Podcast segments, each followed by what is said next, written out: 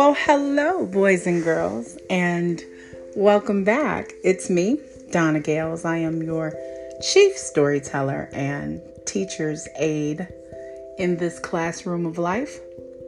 For those who are returning, again, I say welcome back. For those who are joining us for the very first time, I welcome you indeed. I'm so thankful for all of you that choose to spend this time with me in this process that we started this season called the Pruning Project. It is our 26 week endeavor to tend to our gardens. We talked a lot last year about building up the toolbox with different positive attributes to help us grow. And now, equally important. We are looking at the garden to see what has grown, what is not good, what has to be pruned away, what is diseased and causing loss in the garden. What do we need to get rid of? What has to go in order to grow? So we are pruning to produce. We are pruning to become productive.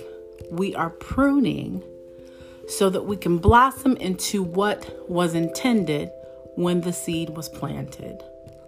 With that being said, we have had a good time talking about the things that have to go. And it's just a, an honest look at ourselves. And you're not being asked to tell any and everybody what what's in your garden because Quite honestly, whatever is overgrown is evident, and whatever has to go has started to present in ways that make productivity impossible. So while you don't have to tell others what's growing wild in your garden, it is imperative that you talk to yourself and to your creator, the master gardener, to talk about how we get this beautiful garden back on track, growing, producing, multiplying, being fruitful the way that it was intended. Well, here we are at episode 20 in the second season. And the branch we are pruning today, or this week, I should say, today on Tell the Truth Tuesday and Friday, with For Real, For Real Friday Testimony with a Twist is the weed of manipulation. oh boy, some of us may not want to talk about this because manipulation is so common and it's become such a regular occurrence in relationships, both platonic and romantic in family settings and work settings, no doubt. And it's become so acceptable and widely used as a practice of guaranteeing outcomes. Well, I would just like to tell the truth about manipulation. I can honestly say, at different times in my life, I have been very manipulative because my outcome was the only outcome I was concerned about. And that was a poor way to be. However, it was easily done in many cases. And while easy, it was never easy. In other words, while the tactics and the skill set um, may have seemed effortless at times, it wasn't easy to deal with, to live with, to sit with. Of course, when you're a selfish and or self-centered person who is focused only on what you want, how you want it, when you want it, it doesn't really matter how other people feel. It doesn't matter how other people are impacted because when you're selfish and or self-centered, other people are secondary if that. But you will quickly learn that is not the way to be, whether it is through experience, getting burned, whether it is through the tables turning and you being manipulated to a place that you are filled with distress, or whether that be through the process of growth and understanding that is not a quality that a good person has. That is not a quality at all. It is indeed something that should not be a part of our interactions with others if we seek to have genuine connections that have longevity and meaning to them. Of course, in my experiences, the manipulation was tied to emotion. And I have been both a giver and a receiver, and it doesn't feel good on either end. Now, there may be some temporary gratification in some aspects of manipulation, but in the end, the only thing that is gained is regret. I know that many people who are in sales and marketing and all these kinds of things use some emotional tactics. And I used to always say, I, have been in sales most of my life, and I was proud that I was able to sell with integrity because at one point I, I was in a sales environment with very, with very high incentives. And there it was lucrative to have the outcomes that were projected, the outcomes that were desired. And though everybody had their own ways of achieving goals, I was happy that I was able to sell with integrity. I didn't ever want anyone to be on the other end of the experience, and I didn't treat them like I would treat my mom or my sister, or, you know, it, it was always a thought in my mind in that environment. I don't want somebody trying to work my family. I don't want somebody trying to work me. So I don't do that, you know. I have been blessed with the ability to just connect with people genuinely, which which is a gift that I didn't recognize um, in times past, and because I didn't recognize it, I I was not a good steward of that gift, and so I've since learned that you have to be a great steward over the things that are given to you, or you'll you'll lose them, or you will regret not having used them appropriately. All that being said, I know that there are ways to connect with people that are not genuine, that are driven by an outcome, that are manipulative to the end of creating a productive situation for one of the participants.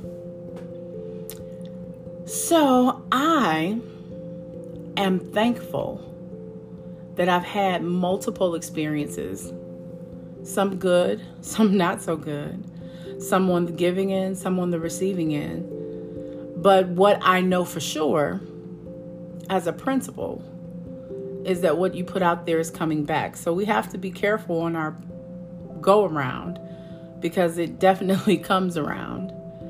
And I had a scenario where I was helping someone based on my desire to see them better, when in fact that was not their desire. And it became a game of manipulation because I was connected to this person because of experiences in the past that I, I connected to. You know, I had a loved one who was in a similar situation, and whenever I would see this young man, I would always you know, want to help him, give him things and help him be better and, and those kinds of things. And it just pulled at my heart every time I saw him. But he knew that. He knew that. And I'll never forget having a conversation with my younger brother. And he's like, Donna, you got to stop being manipulated by people and by things. This guy knows that, you know, you, he reminds you of someone and so he plays on that and he gets whatever he needs or endure wants from you, you know, monetarily. You know, he knows you're looking to try to be a blessing to him. He knows you're trying to be a good person. He knows you're trying to, you know, be of service. And so he's using that against you. And I never looked at it that way. I just felt such a warm spot in my heart for him because he did remind me of someone um, that I was connected to previously and that I just, you know, had a soft spot for when I was in, in ministry and whatever the case. But at any rate, I had to pause and look at the situation as it was. And my brother was absolutely right because he would always look for me. And I don't really carry cash a lot. I work in DC and I try to minimize what I have externally. So I don't like to do purses and you know a lot of stuff. I typically don't carry cash. I might carry one card that i use and if i lose it i can stop it that kind of thing. But i would if i was going to this particular area i would always carry cash just in case i saw him because i didn't want to interact with him and know that i left him potentially hungry when i could have helped and so it became a habit that i would just you know have cash whenever i saw him so that i could give it to him because i didn't want him to be without and it didn't matter to me what he did with the money.